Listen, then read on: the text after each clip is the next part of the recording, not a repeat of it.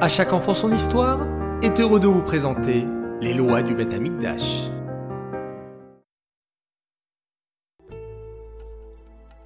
Bonjour les enfants, Boker Tov, comment allez-vous ce matin? Baruch Hashem, je suis très content de vous retrouver aujourd'hui et surtout je voulais vous remercier pour toutes les bonnes réponses que vous me donnez sur notre concours sur les lois du Beth Amikdash. Les enfants, soyez attentifs pour la halakha d'aujourd'hui.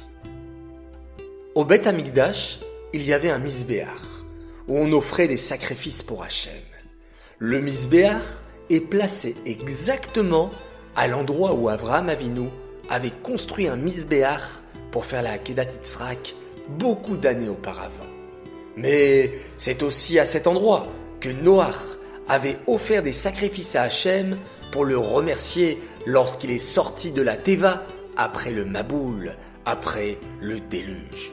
Et c'est également à cet endroit exactement que Adam Arishon, le premier homme sur terre, avait offert des sacrifices à Hachem pour le remercier lorsqu'il fut créé.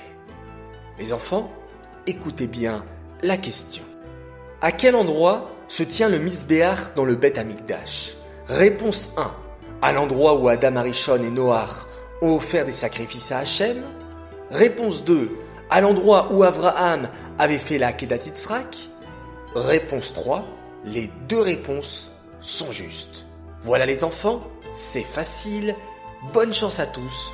On annoncera le gagnant demain matin. Revenons à présent sur la question d'hier.